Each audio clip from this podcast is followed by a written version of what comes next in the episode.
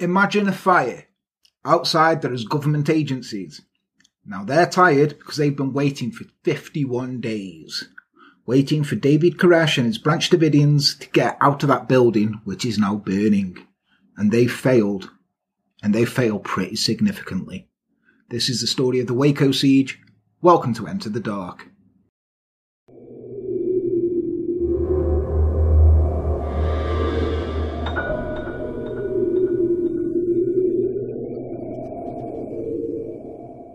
Hello and welcome to Enter the Dark. I am Jan. With me as always is Les. How's it going, Les? All good, man. All good. Good, good, good. Are you recovered from Ed and Herb being with you?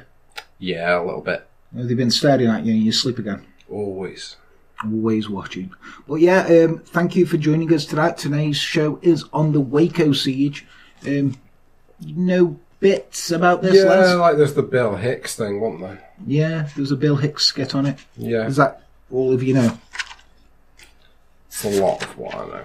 Yeah. Well, before we get started, let's say what we do know. That's our Patreon supporters, who are Hannah Blue Harrington, Amanda Champagne, Astoria Crowley, Amy Emma and Jack Coleman, Sasha Johnson, Lisa Dempsey, Marie T. Johnson, Casey the Cannibal, Misty Day, Becky Louise, Izzy from the Clink, Jules Henderson, James Harrington, Mr. Crow, Richard Beccarelli, Michelle Hudson, Alicia Lou Allen, Fire Pixie, Little Mascara, and Cookie Fenner. Welcome and thank you for being part of our Sick Foot family. If you do want to be part of it, you can go to www.patreon.com forward slash enter the dark.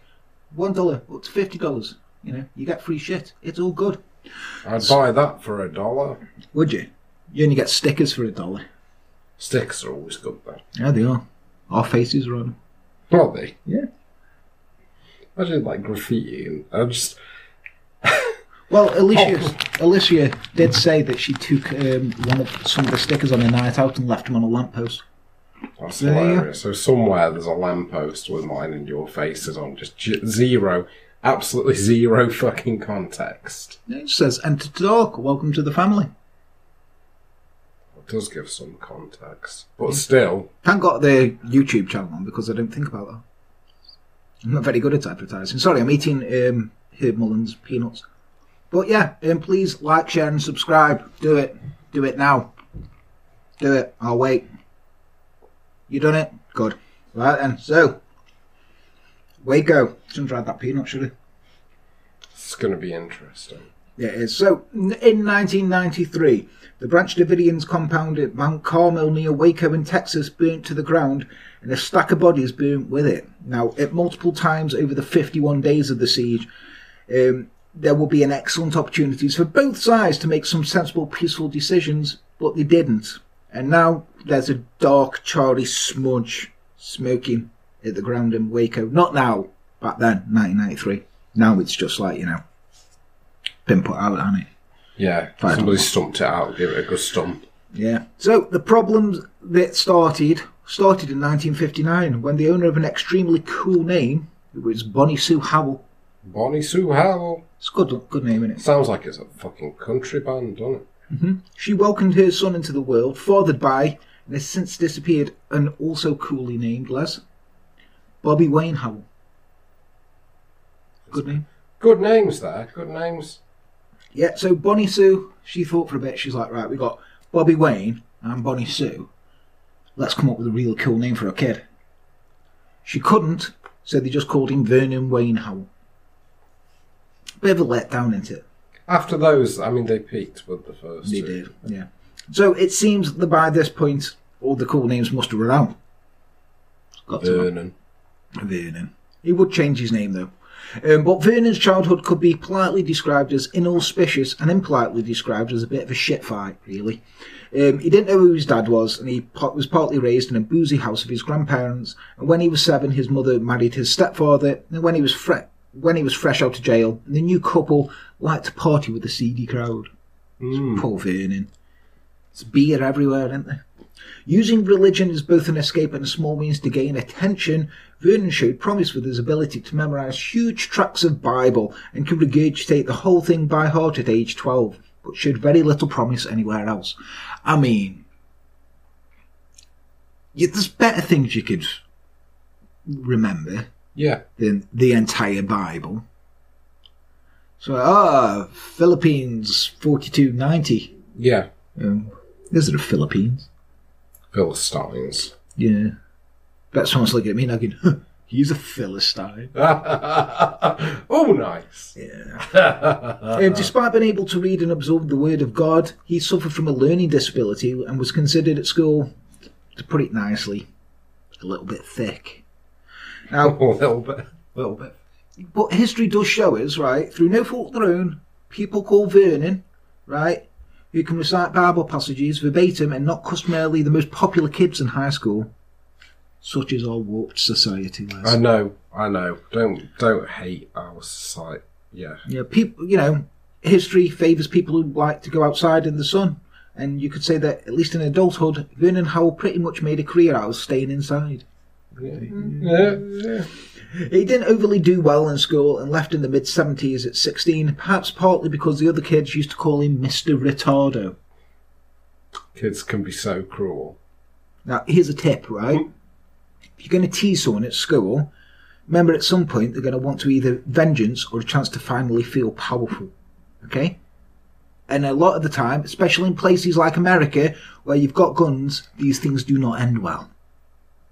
So just remember that when you're calling people names. Glass houses and all that. Yeah, they could come with a gun. It's Just like, you know, you can get them anywhere over there. Over- here, you know, it'd be difficult to get a gun. Well, apparently it's not that difficult. You can only get like legally. No, no, not legally, just illegal guns. Yeah, it's not that. Do me a favour, put them nuts down there for me. I'm going to keep eating them all through. and doing this. I'll put your nuts on the floor. Thank you. They're not mine, they're Herb's. Sorry, Herb. anyway, so once he'd left school, Vernon played to his strengths and spent a lot of time at the Seventh day Adventist Church in Tyler, Texas. He discovered some confidence and let it blossom robustly into arrogance, catching the attention of church elders.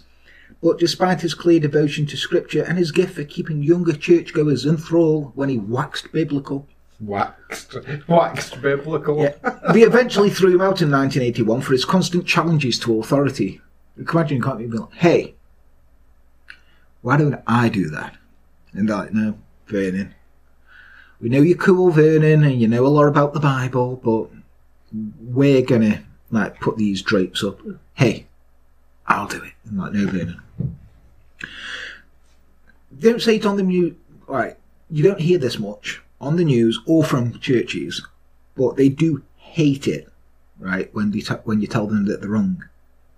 So if you go, to- yeah. So if you go up to a um, priest and tell him he's wrong about something, they don't like it. You know, I thought they'd be like really open to new ideas and progressive churches. No, They're not. surprisingly not. You know, it really does. You go tell a Catholic that abortion's okay. Apparently not. No. And also, go and tell you go and tell a priest that you know Jesus didn't actually say homosexuality was bad, and they'll kick off on you, big style. Wow. Well, that is Apparently, I'm going to burn in hell. in hell. In hell. in hell. And I said to him, "Jokes on you! It don't fucking exist, knob." And then he raped me. The Branch Davidian sect um, existed before Vernon Howell found it and settled in. It was an offshoot of the Davidian Seventh Day Adventist Church, itself an offshoot of the Seventh Day Adventist Church proper. So we're going to look into a bit of the history here of the different Seventh Day Adventists and stuff. So it starts off boring, but it ends up with people trying to make a zombie. So sit tight, okay? Now you can't talk about the David, Branch Davidians without mentioning Victor Houteff, who was around in 1929 grumbling about the state of the Seventh Day Adventists and hollering for reform. He was, Hollering. he was hot. He was like holler, like Teddy Long, holler, holler, holler. Holler if you hear me. Fucking wrestling fans now are going to be like, what? Teddy Long? That's a good reference. Everyone else is like, who the fuck's Teddy Long? Yeah. Holla, holla, holla. Make a tag team, y'all. Um, he thought the Adventists had become too caught up in worldly pursuits and had forgotten their true mission to prepare for the imminent return of Jesus Christ and live simply, which sounds like a super fun time. Yeah. In traditional entrenched religion style, the Adventists didn't think very much of people who disagreed with their way they did things. Like I said earlier, they don't like it when you tell them they're wrong. Shocking. It's still shocking. So they kicked Victor out. Now, it makes you wonder how many religions and dominations there'd actually be today if churches found a way to make peace with dissenters and didn't kick people to the curb. I mean, they used to burn them. To I'm going to say like four. didn't they? That was their big one. Like when there was dissent back in the day. Oh, what you believe the Bible should be spoken in English. native languages? Do you? Right, get on the fucking bonfire then. Did the guy who translated the Bible into English get burned? Um, there was um, what you called the Lollards. Lollards. So where that come from? Fuck. Um, yeah, you got the Lollards, and that guy got burnt. There you go. In fact, if you see like these engravings of like a fox giving a sermon and there being a load of geese, it's quite a famous one. That's the guy who was who wanted to have the Bible in English the first time. And also, if you if you actually do see a fox giving a sermon to geese, you've taken magic mushrooms. That's not a microdose, Timmy. In 1935, in a huff, Houteff decided to fuck 'em all, started his own re- religion on an uninspiring mound a few kilometres outside of Waco and called it Mount Carmel. Now, Americans, it's spelled C-A-R-M-E-L, Carmel, right? Not caramel, which you call Carmel, because you can't speak properly. Caramel. Wow. Caramel. I wonder how they say Caramac. Be Cormac. Carmack. Cormac. Idiots. Learn how to speak English. He invited some like-mindeds to come hang out with him and wait for Jesus and the spooky end times associated with his return. The group grew with their own food, kept the lifestyle to a bare minimum, and wrote books and pamphlets that kept membership dribbling in at a relaxed rate. When Victor died, his wife Florence took over the role of chief waiter for Jesus and got impatient about the big guy's return. Started to look for clues and signs so she could put something definite in the calendar. Because you know, you, you can't make like long-term plans, can you? Like, oh, you know, shall we go to the theatre this night? I don't know. Why? Well, what happens if Jesus is back? We might not be here. Should these tickets are expensive? Should we get them? I don't know. What should we do? I think we have more important things to be concentrating on. So she definitely, at this point, did not pick a number at random. This is definitely what she did. But she said 22nd of April 1959, that's when Jesus is going to come back. So spreading the word of her prediction and the specific date, she called for all Davidians to gather at Mount Carmel to await the day of reckoning. Some sold everything they owned to make this one-way pilgrimage, and there wasn't enough room at Mount Carmel for almost a thousand pilgrims, so many set up tents and camped, excited and mounted as the 22nd of April approached and then nothing. Nope. Not. So, as, you, could- as you're probably aware, Jesus didn't come back and destroy the world in 1959. He didn't. No, he didn't. So, Flo had a bit of an egg on her face. Now, it wasn't great for the strength of the Davidians' resolves, right? And it's worse, and as is the want of the offshoots of the Seventh day Adventists in particular, many people left to start their own offshoots. So they went more offshoots from the offshoots. It's like the inception of offshoots. So she sunk, slunk off from Mount Carmel compound with an embarrassed tail between her legs. One of the offshoots was headed up by a guy called Ben Roden, who had not had the opportunity or numbers to challenge Florence Houteff before this point. He took over Mount Carmel compound in 1959 and called his particular group the General Association of Davidian Seventh-day Adventists because he was running low on imagination. Again, due to lack of creativity, he predicted that Jesus would be coming back to make sweeping changes to the world, but he was smart enough not to put a date on it because he's learned from Florence's mistake. So he's just ambiguous about it. He's One like, day he's like soon. Jesus is coming back. When? He's coming. Instead, he provided the vague directive that Jesus would come back when everyone was spiritually mature and pure. So basically, any time between right now and sometime in the future. Right. So comb your hair, Les. Inconveniently, he died himself in 1978. Leadership of the long name that includes the word Davidian was hotly contested between Ben's wife Lois and Ben's nas- nasty, violent shithead of a son George. Now, George Roden was the kind of guy you really didn't want to get upset, but unluckily for everyone, he got upset at nearly everything. Now, George got upset if you didn't believe his claims that he was the Messiah, the chosen one, and the big cheese. Now, George Roden got upset if you questioned his authority, and George Roden got upset if you made best friends with his mum, tried to undermine him, and wanted to snatch Mount Carmel compound right out from underneath him. So, let's hope nobody does that. Ooh. Foreboding. After leaving school and not making much of himself, Vernon turned up at Mount Carmel compound aged 22. Not long after, in 1984, he married Rachel Jones, a girl of 14, which isn't great. It's not right, is it? It's that? great. But it was under God's instructions, apparently, and it works in Of mysterious, sometimes only just legal, sometimes pretty gross ways, does our Lord.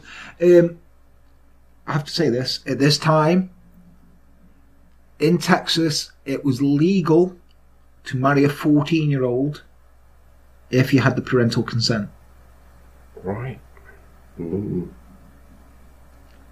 Texas. You like the Florida. You like Florida, Texas.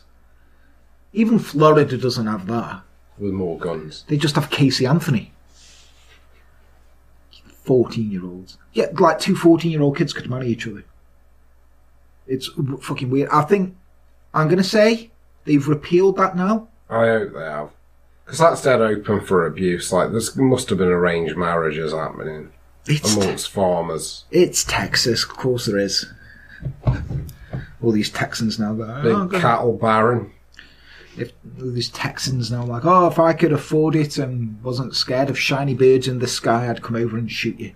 Uh, So in 1983, Koresh, still going by his original name of Vernon, started claiming the gift of prophecy and he started a relationship with Lois Roden, who is the prophetess and leader of the sect, who happened to be 77 years old.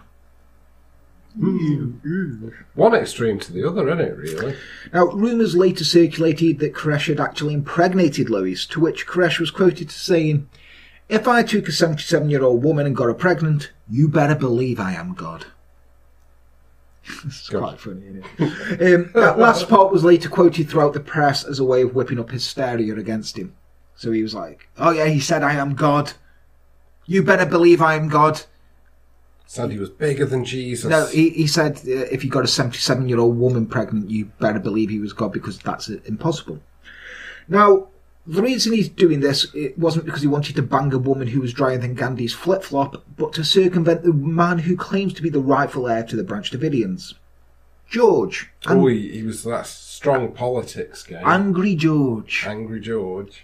Now, Lois started letting Koresh preach to all of the branch divisions, and by the 1987, the leadership was split between Koresh and George, with most of the people going over to the Granny Shagger side, a fact which must have really stuck in Joe Rod- Roden's craw. He might be a fairly violent psychopath willing to do some fairly extreme things to establish his power over the religious group, but considered having sex with the cult leader, his mother, unavailable to him at point scoring option. He had principles. He wasn't going to fuck his mum. So George kicked up a stink, claimed Howell had raped his mother, and in 1984 chucked him out of the compound. Surprisingly for George, Vernon took a large chunk of Roden's followers with him, as they preferred Vernon's comparatively calm and non-psychotic approach to worship and Bible study. Oh, The exiles soon took up camp in Palestine, Texas, a hundred miles away, living like the homeless in the campsites and rough huts.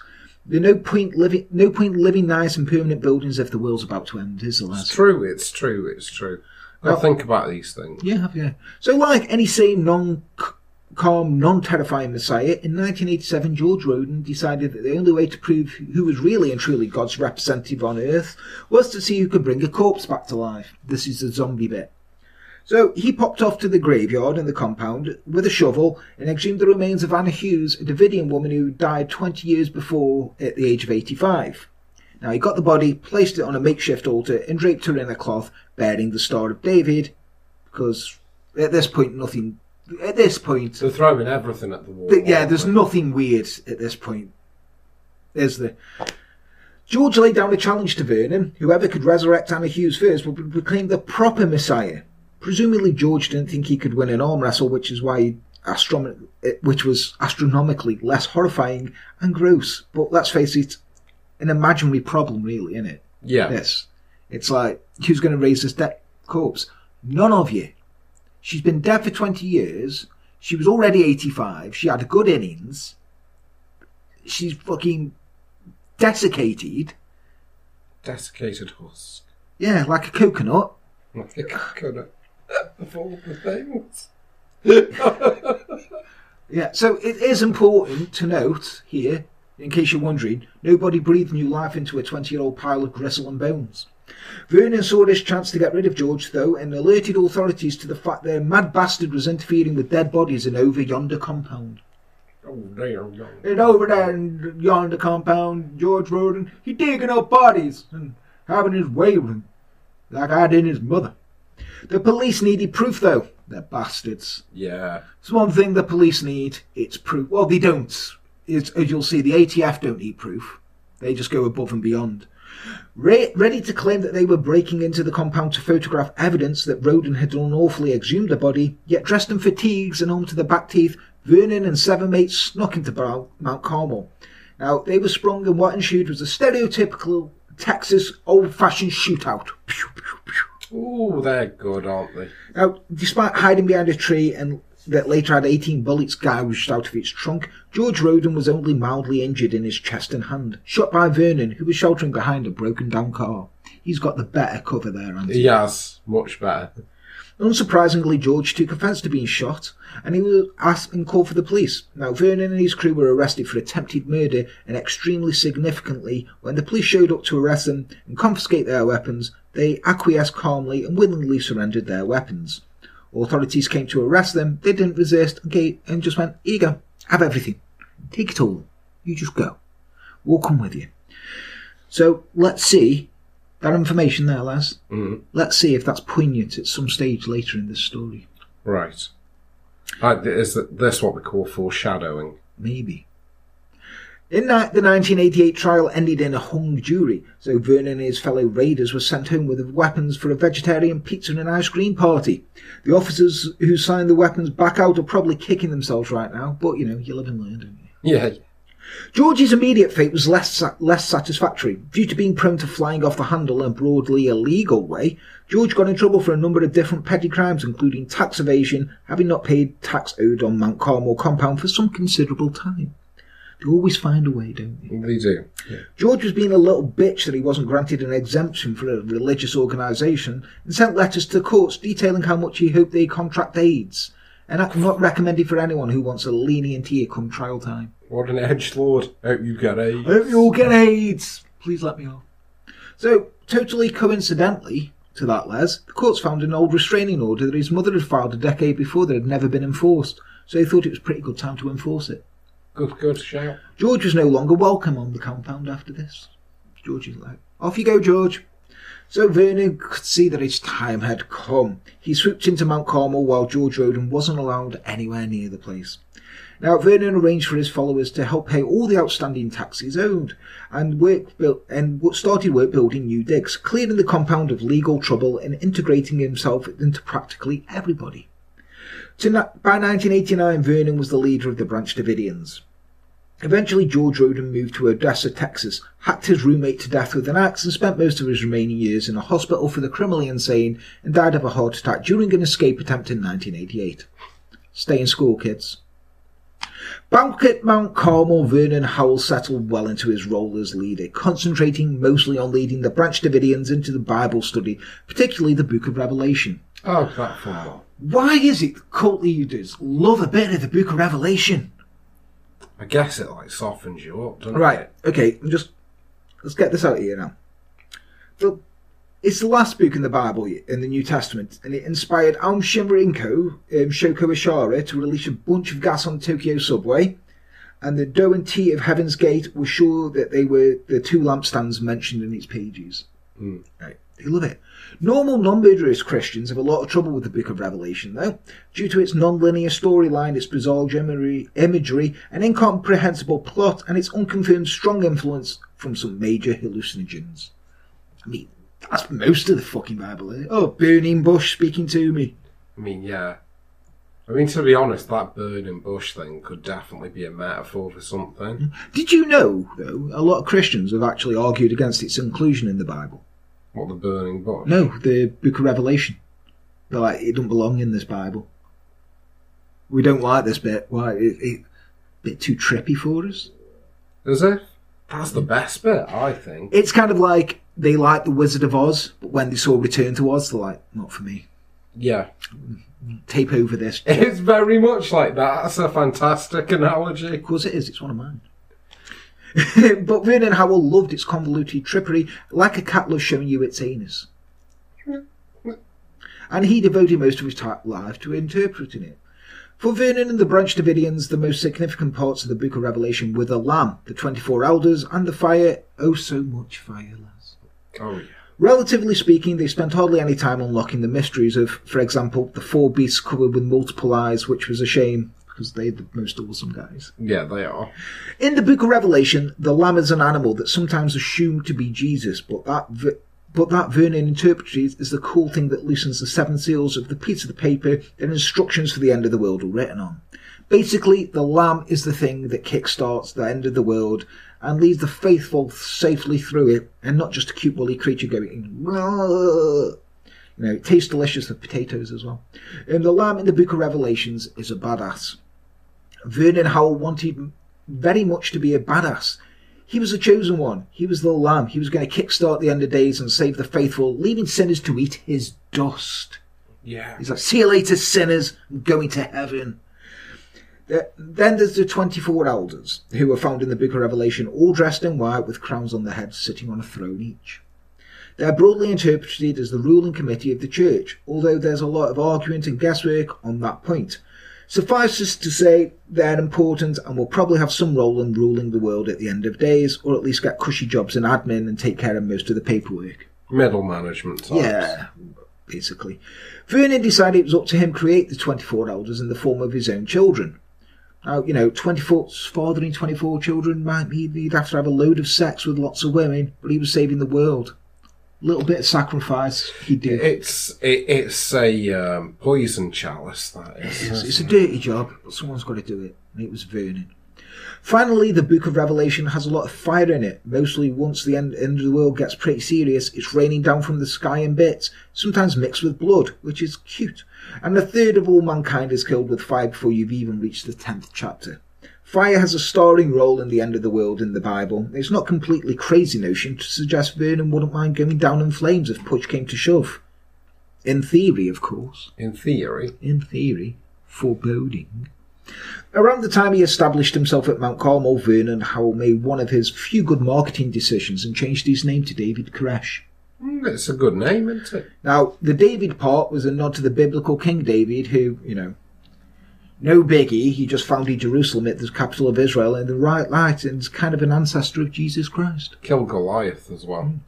No less pompously presumptuous, the Koresh part of Vernon's new name is from the Hebrew Cyrus, who was also no biggie, just the king of the first Persian Empire and the dude who conquered Babylon according to the New Testament. Would that be Cyrus the Great by any chance? Yes. But, you know, overachievers. Yeah. Uh, whatever, everyone can agree that David Koresh is way more punk rock than Vernon Howell. Definitely. On the court documents, he stated he's changing his name for publicity and business purposes. I mean, it worked. Yeah. So, what's your name? Vernon Howell. What's your name? David Koresh. Tell me more. Yeah. Speaking of things that aren't punk rock, David Koresh um, considered himself quite the musician, lads. In the late 80s, Koresh recruited for the Branch Davidians enthusiastically in California, Israel, the UK, New Zealand, and Australia, and was pretty successful. The followers that died in 1993 in the Mount Carmel compound were from six different countries. Oh, wow. International superstar. New followers were partly drawn in by Koresh's gently charismatic style and good manners, but the main attraction to him and his church was he could explain the Bible like nobody else. Clever. People were fascinated with his opinions about scripture and his incredible way of linking one part to another part. He also used music as a recruiting tool, inviting potential followers to jam sessions and peppering his sermons with sporadic bursts of strumming and song. What did he do? He'd have a guitar and be like, So then, Jesus said, I am the way. But what did he mean by that? So he's what he's essentially an early form of one of them wankers that comes to a party, and then you know if you got like fucking guitar somewhere, they're that wanker. No, no, no, they? no, no. He's the kind of guy who's um, You know when you're at school and they take you all into the assembly hall Yeah. and that someone comes on stage and they start playing a guitar and talking to you at the same time. Now, hey, I'm going to tell to you about Stranger Danger, Ching, ching, ching, ching, and just talking like, you know what Stranger is, right, kids? Like that, and you're listening because you're like, one, I'm getting out of class, and two, this guy's got a guitar, he's playing it, he's pretty good, and he's telling me about stuff, kind of like that. Yeah. You never paid attention to them, did you? You What? were the stranger.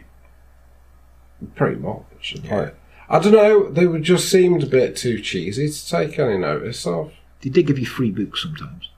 No, not one. We had this one come in, and they were doing shit about Jesus, but I did go to a Catholic school.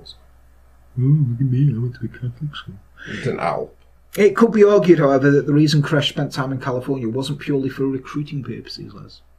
California was where record deals were made and where up and coming musicians, if they were any good, were discovered. The thing is that if they were any good bit, that's the important bit, right? Now, listening to Koresh's music would not strictly be considered doing yourself a favour, and it's at best, it was badly recorded, stylistically immature folk music. At, at its second best, it was exactly the same as the worst guy who ever brought a guitar to a party, and instead of Wonderwall, he's playing Christian rock.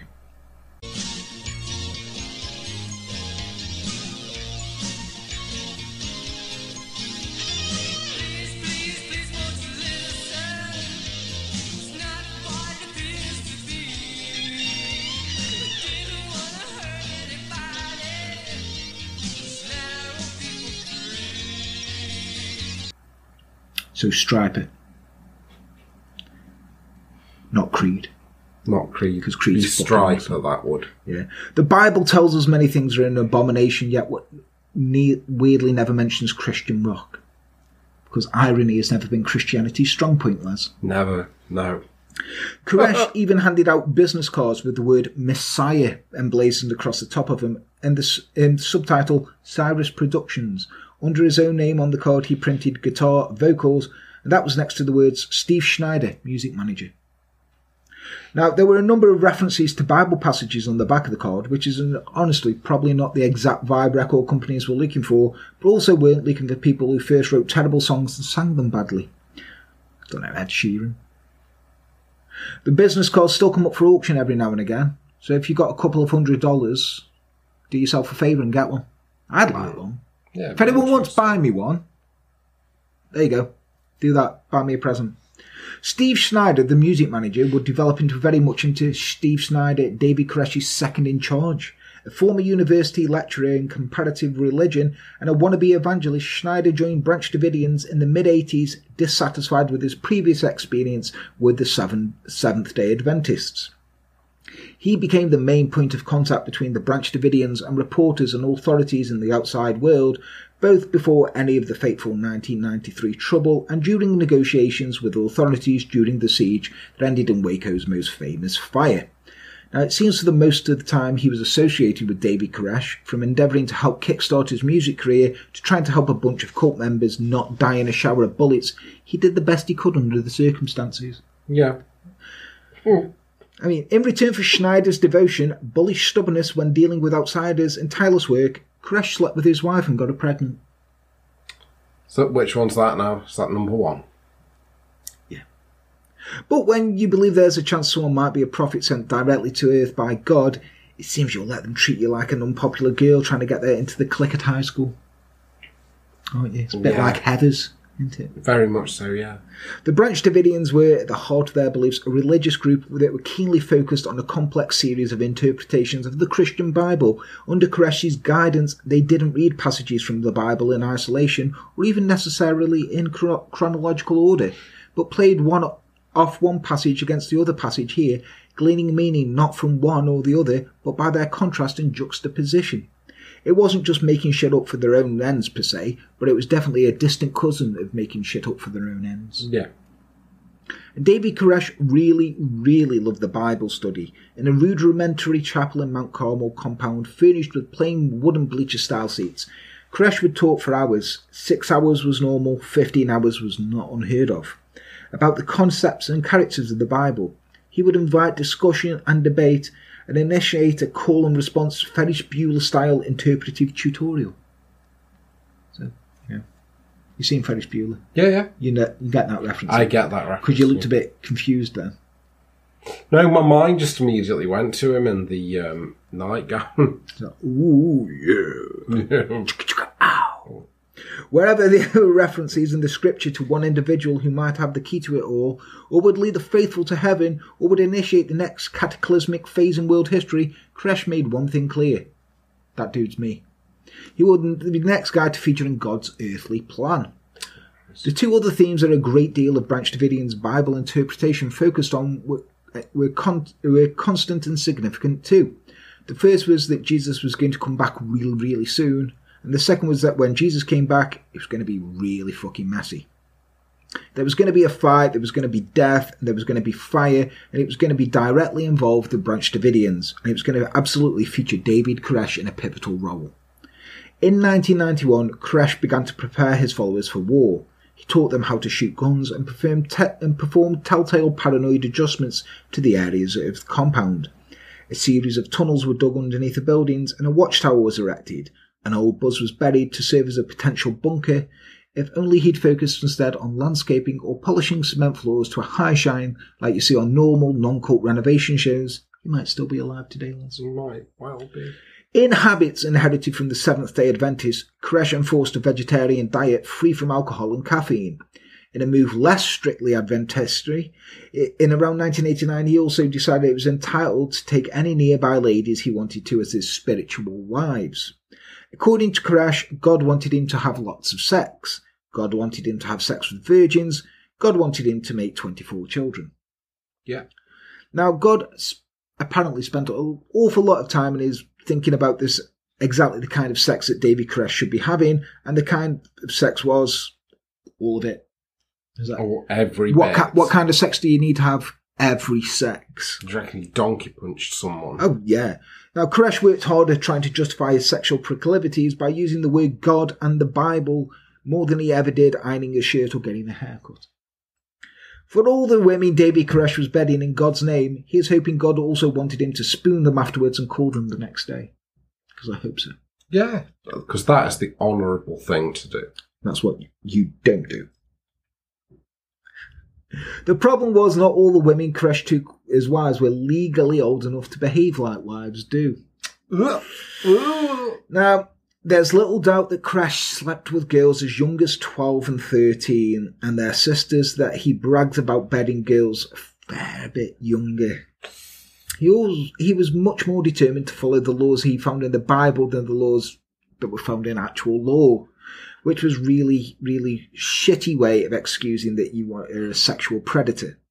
At this point, though, like I said, the age of consent in Texas was 14, and thank fuck it has been changed. Yeah. So, God damn you, Texas. He told girls that if they were good, then one day they'd be worthy of being one of his wives, giving them a cheap Star of David necklace to symbolise their readiness. A bit like marking them for a prize, except the prize is a weedy Bible nerd with delusions of grandeur. And the parents of these girls were fine with the whole scenario because someone that God had chosen as the prophet had, and in turn, chosen their daughter as his beddable follower. Mm-hmm. I'd never be okay with that. No. No. Of all things you might excuse Koresh for, or at least argue his way into a reasonable acceptance, his blatant and pathetic need to get laid is his most heinous characteristic. The guy at the bar who tells you lies just to get into your pants has nothing on Davy Koresh. So, in other words, Les has nothing on David Koresh. No. Not content with just taking unmarried ladies as his spiritual wives, by 1989, Koresh had decided he wanted every female and had decided um, every female human in the Branch Davidians to be his wife, particularly the hot ones. Of course. The ugly ones came last. He told all the married men in the cult that they were no longer married, sorry, and they were only, he was the only person allowed to have sex. I can't see that going down well. Well, technically, their wives were still allowed to have sex, but it was just with Koresh, not the husbands. Now, Koresh explained to the religiously cuckolded husbands that he was merely shouldering the burden of sexuality in the group, believing that for others, sex was a gateway to pain and deceit. The men would meet their perfect mate in heaven. The women had their perfect mate right here on earth, and it was the studly Davy Koresh. Will Smith would have done right in this. He he? would, yeah, he would have been okay. He was like, keep your name out, wise name out of your fucking mouth. I can't, I'm the prophet of God. That's okay then. So, Koresh called this new hand me your missus policy the new light. The new light. The new light. Got Because, a nice spin on it, didn't he? yeah, because calling it I'm knobbing your wife is a bit too crass. Yeah. Hilariously, and a source of great pride to Antipodeans, it was the point of the couple of Australians they immediately left the group. The end of the world is all fine, but if you're telling an Australian he can't bugger his wife, then Struth Koresh, you gallaba. He's like, what? I can't screw my wife? I can't have my beer. That were bad enough, but now I can't screw my wife. Here the left in the bloody. Sheila, come on, we're out of here. There you go. This is the reason that we're the 93rd most popular podcast in Turkey. We are 93rd most popular true crime podcast in Turkey. It's true. We're big in Turkey. We're big where they have despot leaders. Oh, where was that? Is that Serbia? Serbia, Turkey, quite big in Russia. Yeah, we are quite big in Russia, aren't we? Why do we get the fascists? I mean, yeah. Socialist countries, fuck off, we, the fascist lovers. So one of the functions of Davy's wives was to incubate heirs for him. He was still aiming for 24 children to match the 24 elders in the Book of Revelation, but when push came to shove, depending on whose evidence you rely on, Koresh only managed 17, which, to be fair, that's a pretty decent effort. Yeah, it is. Now, due to the group's relative isolation and their attitude towards the laws of the outside world, the birth certificates of many of the children born within the cult do not specify who the father is, but the father of those children was, in loads of cases, Davy Koresh. Now, in addition to really quite probably sex with minors, Koresh and his and under his instruction, many of his followers reportedly also nudged the edge of just plain old child abuse by a number of violent punishments. Regardless of anyone's contentious feelings around the subject of spanking as a form of discipline, stories from ex cult members claim that Koresh really pushed the envelope. Reportedly for crimes as mild as not wanting to hug him or crying when they shouldn't, children as young as eight months old were paddled on the buttocks until they were bruised. Claims of abuse were, later oft quote, quoted by authorities as one of the tipping points for taking action on the Branch Davidians, but there had been an inconvenient lack of substantive evidence that it had actually recur- occurred.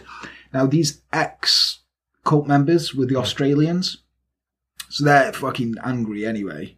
And then they're going, oh, there's child abuse going on in there. Like, yeah, he could not giving them any beer. And he's like, he's smacking them on the rear. If you want.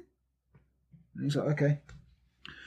So the steady stream of guns and gun parts making their way from the surrounding areas of Texas into Mount Carmel compound was also astounding. Traditionally, it's pretty easy to buy guns in Texas since Texas began, especially when compared to other parts of the United States, and it was just even easier at Texas gun shows where you needed a driver's license, a pen to sign a form, and enough money to buy guns.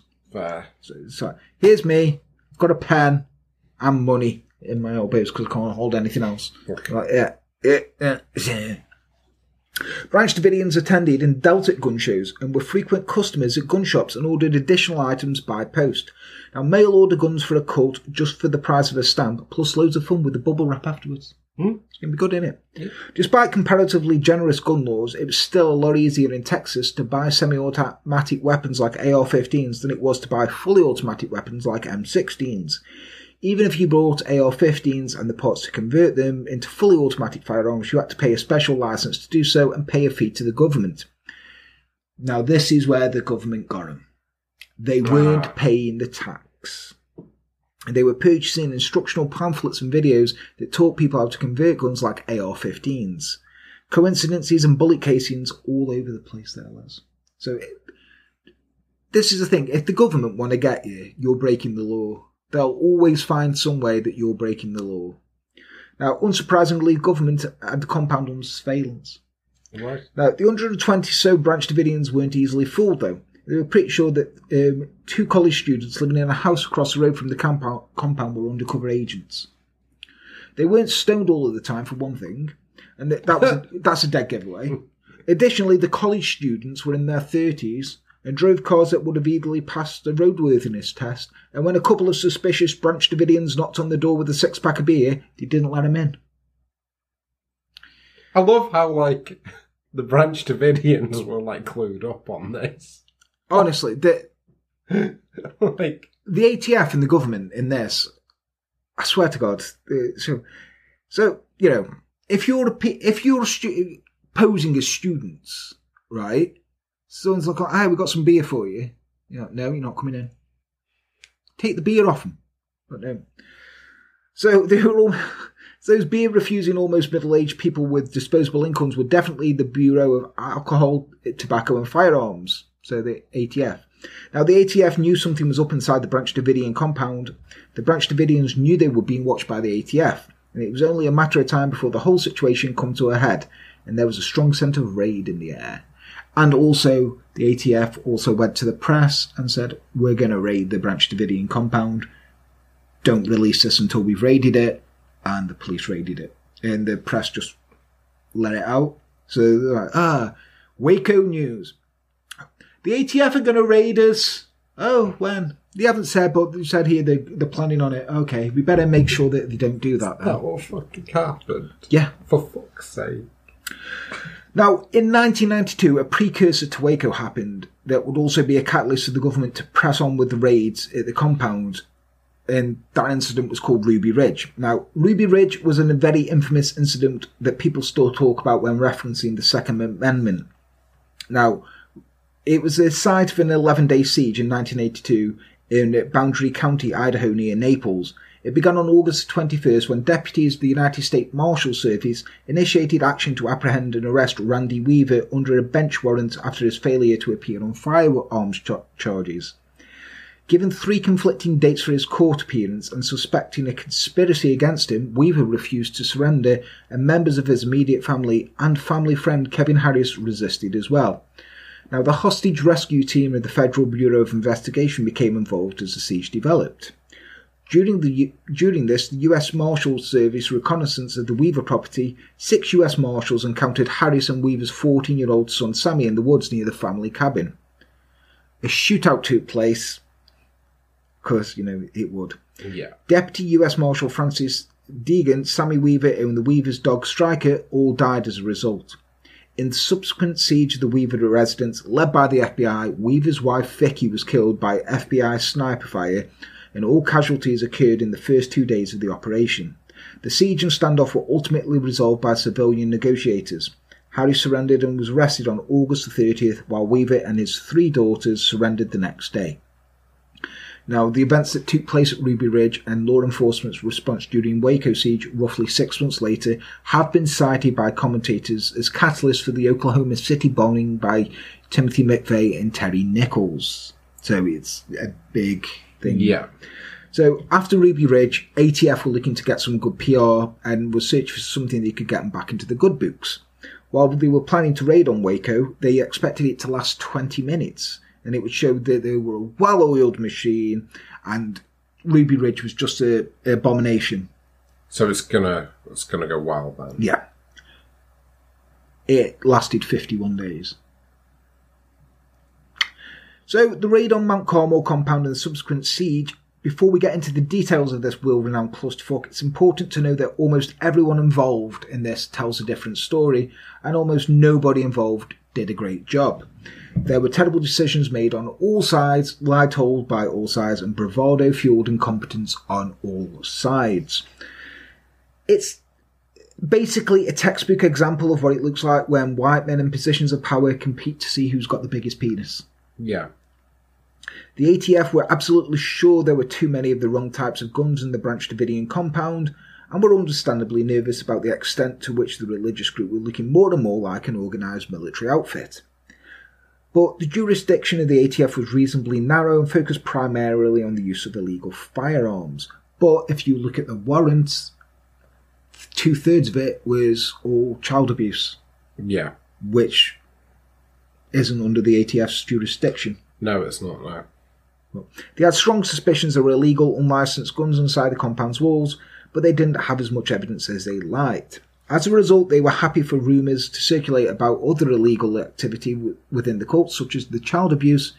So, onlookers would be like, oh, well, you know, there's child abuse going on in there, so yeah, yeah, go in, get him. The two big dates are the 28th of February and the day of the initial the day of the initial raid, and the 19th of April 1993, the day the siege ended in death and flames. With 51 days of messed up histrionics in between, the day of the raid, the ATF wanted to surprise David Koresh and the gang with arrest and search warrants, and time the arrival for the part of the day when most of the members of the group would be scattered out and about working. But a cameraman, on his way to help cover the raid, had lost his way and asked a postman for directions. The postman happened to be David Koresh's brother-in-law. Right. So thanks to this tip-off, the Branch Davidians were concentrated inside, ready to receive guests with their guns raised.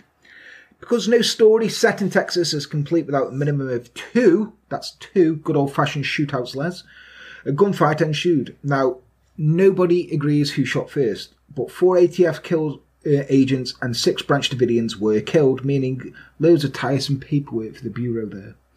But what they what most people believe is the ATF rolled up on them, right? And they were coming up in cattle trucks. Yeah. So if the Branch Davidians wanted to, they could have fucking railed on them and wiped them out. Mm-hmm. Branch Davidians were like, no, no, we've got these guns. If you want to come inside, check them, you can. But, you know, why are you all coming with guns? What's going on here? Everyone had the guns raised. They think one ATF agent got nervous and went, shot his gun by accident, and then all the others just, bow, bow, bow. And they were calling like 911, like Branch Davidians were. And you could hear them screaming. And in it, there was a woman who was nursing a baby. She got shot in her wrist and it come out through her elbow and stuff like that. So it wasn't like the ATF were just like, "Pow, pow, oh. And also, they got a big metal gate on the front door, oh, Yeah. right? F- full of bullet holes. All from the outside. So they were shooting into the compound. Yeah. On the other side, there was no bullet holes going through that door.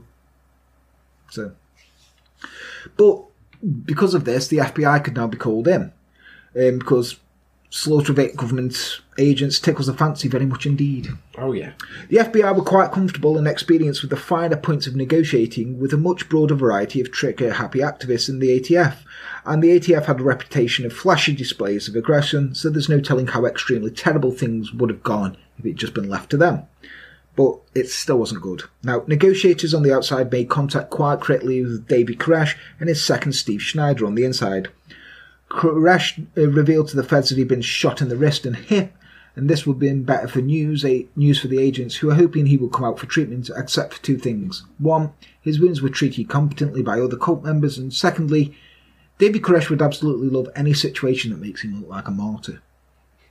On the second day of the raid, ten children were released, and the FBI brought some tanks in to manage the compound's perimeter, providing proving the government to have very robust testicles indeed. So they're letting kids out. The FBI are bringing in tanks. I love how the FBI actually have tanks. The FBI have everything. You know, like our like what is it? Scotland Yard, is it? Yeah. What's our version of the FBI? That's, this, we haven't got one, have we? We just got No, the police. got CID. CID, like that's it. Like they don't fucking roll up with tanks, do they? No. I mean, we We just unleash our army on people, I guess. We That's the thing, that. isn't it? we just like you know look at them. Post about this on Twitter. Just fucking send them an email with just regards at the end. so, with the exception of special phone lines um, directly to the federal negotiators, phone lines out of the compound were cut. Later in the raid, a nine year old girl was released with a note pinned to her jacket, which announced that once children were out, the adults would die, which is a pretty depressing thing to find pinned to a child's clothing, really. you know, how to sort of like, what have you got there? It's like, birthday girl, ah, I love my mummy, ah. Once all the kids are out, the adults are going to die. Mm, You're a bit of a downer, aren't you?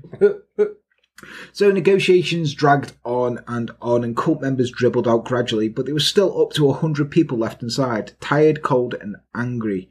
But they weren't hungry though, because along with all the guns, they'd been stockpiling military food rations, so there was no telling how long they could survive in there. Now, over the ensuing days, Koresh and the Branch Davidians tried all sorts of tactics to avoid emerging from the fortress. Now, Koresh contacted multiple phone, conducted multiple phone interviews that were featured on CNN and Dallas Radio, and the attention, because, you know, he's attention seeker. Yeah. They asked for videos, like, to press, so they'd get a video camera and send it out so the press could use it. He filmed himself in the videos that he leaked to the press, showing himself with a faultless besieged martyr with battle wounds surrounded by his children. Most of his participation in negotiations consisted of what agents called Bible babble, streams of religious doctrine and resolving the standoff, which would have also been unbelievably boring. Yeah. On the third day of the siege, Koresh sent out a one hour tape of specially recorded sermon promising to come out of the compound as soon as it was broadcast on radio. It was broadcast, but he didn't come out because God told him to wait. I mean, if you're the prophet, you can't disprove it. No, you can't. Now, Koresh then promised to come out over the compound just after the Passover. Passover passed over, he didn't come out because God told him to wait. Then he promised to come out just as soon as he finished writing a manuscript detailing his interpretation of the seven seals in the book of Revelation. He didn't finish it and he didn't come out. Um, you know, there's the kids at school now. Mr. Retardo, he writes pretty slow. Questionable tactics weren't purely the domain of the Branch Davidians, though. Though techniques used by the FBI and ATF to try and irritate the cult members into coming out with their hands up were manifold and also least annoying as a teenager trying to get their own way. Electricity was cut off and reconnected at whim, depending on how willing Koresh was to communicate and negotiate. Bright lights were shone into the compound all night, and agents played extremely loud music over large speakers, including Tibetan chants, Christmas music, and Nancy Sinatra's "These Boots Are Made for Walking." You know, if you go onto YouTube, you can see it. They got that thing in like "These boots are made for walking," like blasting it out loud. It's a good tune, though. Yeah, I'm going to say if you want people to, if you want people to stay in a cult, cult compound forever and ever, play don't play them any bangers guaranteed dance hall fillers from Nancy, Nancy Sinatra. You fucking idiots. Yeah. Play like Ed Sheeran or something. I'll be like, I'm coming. Uh, Nancy I'd Sinatra. be out. I'd be like, Like do do do you like you can just imagine Davy crashing from like do do do do do do do do do. Well, the FBI refused to send milk for the children into the compound unless more of them were released. When cult members sent videos out for the waiting authorities that include vision of any children inside, they were kept secret from the media in case they generated too much sympathy for Koresh in the public. Yeah. Also, they did help, like, because they were like, well, you know, we want the press to help us. They hung a big banner up saying, um, God help us, we need the press. And then you got all these press outside on a video game. God help us, we are the press. And it's like, this kid's dying in there. You Yeah. pricks. So, against the advice of negotiators, tactical rather than diplomatic measures were instigated against the compound residents, escalated the situation and really bugging the shit out of everyone. Agents claimed that they wanted to raise stress levels within the compound to make more and more people want to come out, but people who were trying to put pressure on those fingers literally on the triggers, and it was just a terrible, terrible idea. By the 23rd day, the frustrated FBI started considering tear gas as a non lethal technique for getting everyone out, but they needed special clearance um, for that from Janet Reno, the Attorney General. Now, she ummed and ahed, suggesting alternatives like cutting off the water supply instead, and the FBI were like, look, we'll just use a little tiny bit, bit. just to make them cry, just a tiny bit, and it's fine to use on children, probably. Everyone will shake hands and wipe the tears when they go away, and we'll be heroes. And she's like, no. And they're like, please. And she's like, oh, okay, I can't say no to you, FBI. look at that face. FBI. There's a story from one FBI agent who saw claims he saw a sign in a window from compound from a cult member saying "flames await," which, if nothing else, had gone down in the last month. uh, Half they had sure put some very bad writing on the wall, didn't it? Yeah. Yeah. Mind you, people on both sides have claimed at various times to have seen all sorts of writing on all sorts of walls, though. But the truth has been so clouded with ideological agendas by now that the sign in the window might as well have read, have read you know, eat flame, you knob. you know, for reliable eyewitnesses everywhere. Yeah. So on 19th of April, the last bit of warning over the loudspeakers, the feds moved in. Now, if you watch this, the official video of it, it's very badly edited together. There's a tank here, then it's there, and it's on fire. But they're saying they're just shooting in tear gas. Yeah. If you find the video from the little local news station in Waco, which is unedited, you will see flames coming out of the tank. Like they're shooting in explosives. Hmm. Just say, not to sound too Alex Jones here, but you only see on the news and the media what they want you to see. Well, it's true. And they didn't think about this little news, so they edited everything else, and they're like, "Well, we've got this." They got it out. They good. And that's why most people, like people saw it, were like, "What the fuck, FBI? You're shooting?" No, no, no, we didn't. What was about this? Shit. Forgot about them guys. So yeah, um, they st- started going in with booms on the tanks and everything, and breaking the windows and poking holes in walls, and inserting tear gas. Seemingly, FBI didn't consider that an outfit that had stockpiled military grade weapons and military f- issue foods may have possibly stockpiled gas masks. Yeah. But you live and learn. Yeah. Maybe next time. Walls were knocked over, agitation skyrocketed, and the situation became panicked. Now remember, they've made all this out of wood. Yeah. All these structures are wood. So if they are firing in Explosives. explosives, yeah. So only nine cult members came out of the compound at the thought of imminent danger, and they were immediately arrested. On the last day of a terrible long siege, most of the Branch Davidians spent breakfast that morning in tea shooting back, but by lunchtime, fire started in at least three areas of the compound. It spread quickly and burned fiercely, and firefighters weren't allowed anywhere near the burning buildings for a very long time for the risk of being shot. Right. Even though there is phone calls uh, going, please, we're on fire. We need the firefighters. Yeah. Yeah. After the fire had died down, 76 Branch Davidians were found dead inside the compound, and according to FBI reports, many of them died of knife or bullet wounds, not from the fire. It looked very much like some of them had killed each other and themselves, with Koresh sporting a bullet wound right in the middle of his forehead. Hmm. Investigators also found hundreds of firearms, millions of rounds of ammunition, and 48 guns that had been illegally modified to convert them into fully automatic weapons. They're illegally converted into making them full automatic weapons because they didn't pay the tax on them. That's why they were illegal. Yeah. It was perfectly legal to do it, but you had to pay the tax. So many of the other claims about the activity within the compound's walls, there was child abuse, paedophilia, spooky levels of mind control. There've never been any substantial physical evidence to back them up, but here was a proof of the illegal firearms activity. Yay! Except for the smouldering rubble, the extreme damage to their reputation, and the burnt corpses scattered all over the place, the ATF must have found some comfort in the fact that their original hunch was right. They did. They hadn't paid tax on these guns. Proportionate response. Yeah, you know, all these 76 people are dead, some children, but you know. Seven of the Branch Davidians were tried in jail for a mixture of manslaughter and firearms offences. The announcements of their sentencing would likely have been given a lot more attention in the media had it not occurred on the same day as O.J. Simpson went on the run from the police, and especially murdering his wife and hogtied all the limelight. Because, you know, Because celebrity, because this is clearly not the biggest story. But, uh, fuck's all said, it wasn't a good time for investigations that hoped to be quickly and efficiently uncover the truth, was it? no. that time. There are a load of questions about the Branch Davidians and the siege in particular that still haven't been adequately answered, despite more than one federal investigation and inquiry. It's hard to tell, though, whether they're, they're not answered because there are no answers, or they're not answered because of the competing agendas of all the people who might otherwise be able to answer them.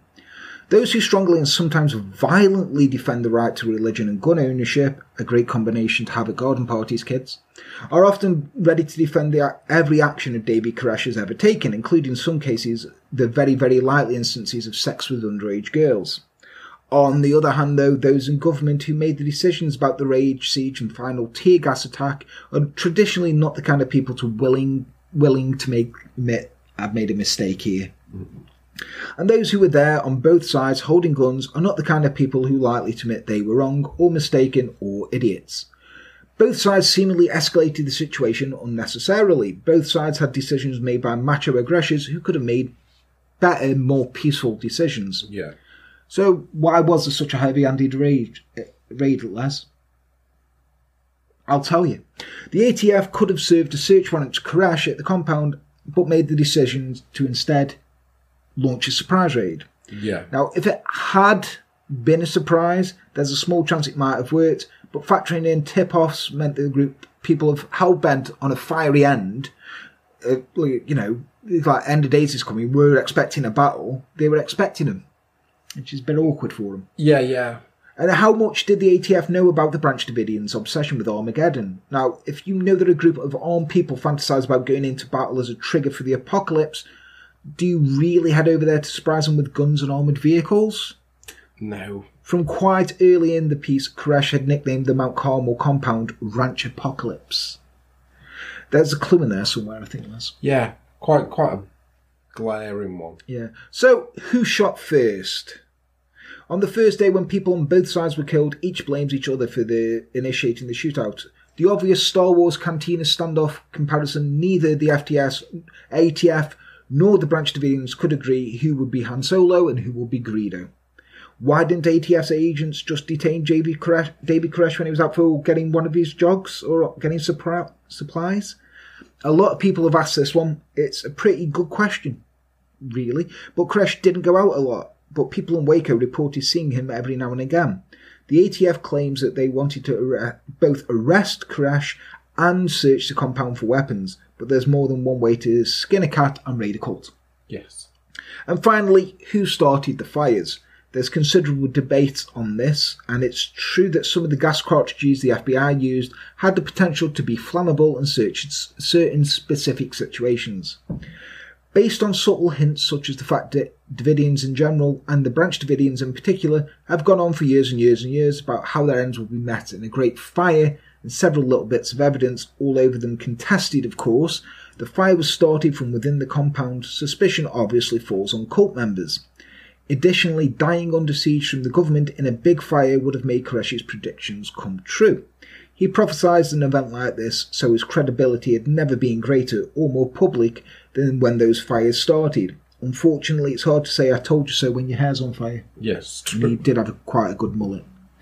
If, and this is still an if, David Koresh and the Branch Davidians had goaded the ATF and the FBI into a violent siege in order to nudge the Enclave towards a fiery Armageddon-esque end at the hands of the government, they wouldn't have been the first cult to find that kind of scenario appealing. Now, Aum Shinrikyo, the People's Temple, the family, Heaven's Gate, all fantasized about being participants in a battle between themselves and authorities. Now, if you get a chance to martyr yourself while you're under attack from a really big, important power, people in power, that means you successfully rattle some significant cages with your alternative theories to life. So your theories about life must have merit. Now, considering David Koresh's obvious narcissism, it's not unbelievable to imagine that once he managed to get the attention of the big dudes, the FBI, he figured he'd made it. Yeah. Now, Americans have stayed angry about Waco for a long time, with some taking it to the extremes. On the second anniversary of the fire at the Branch Davidian compound, Timothy McVeigh used his anger at what he perceived the injustices suffered by the, its inhabitants as part of his reason for bombing a building in Oklahoma City, killing 168 people. When you decide to kill people to express your anger people being needlessly killed, you're not really fucking helping. No. And when you decide to dig your heels in and not back down instead of finding a way to negotiate a compromise because you need everyone to think you're a tough guy, that's also not ideal. Clearly, the Bible can be interpreted in many, many, many, many messed up ways to justify a thousand terrible things, but the bit where it says we should turn the other cheek, maybe think about that. Yeah. a Bit more. Put more emphasis on that one. Yeah, and thus ends the tale of the Waco siege. So, Les, did you learn? I did. I did. It's a bit of a weird one, isn't it? Yeah, I'd say that like I mean, nobody was in the right on this one, were they? No, But equally, I think I think the ATF and the F- FBI, well, the ATF to start off with, should have gone in a bit more peacefully, yeah, I'd say so. but also Davy Koresh, mm, Mm. stop sleeping with children. Yeah, You know, I don't think they all deserve to die, but if Davy Koresh did want them all to die like that, then he's going to keep prodding the bear. But this bear's got, like, weapons that they're dying to fucking use. There was no war on at that time. They're like, we've got all this shit. just got this image of a bear with like there's a gun strapped to it.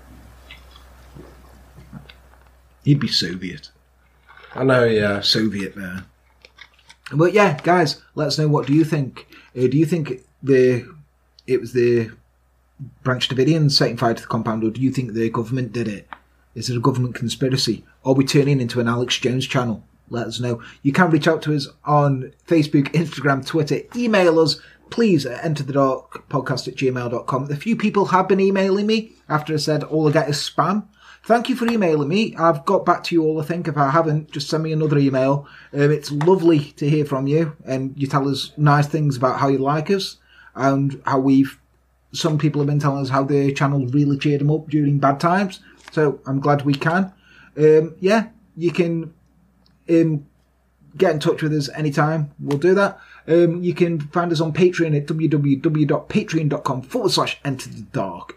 Please subscribe, like, leave a generic comment, all that jazz, because it really does help us out. I've been Jan. He's been Les. Take care. Bye bye.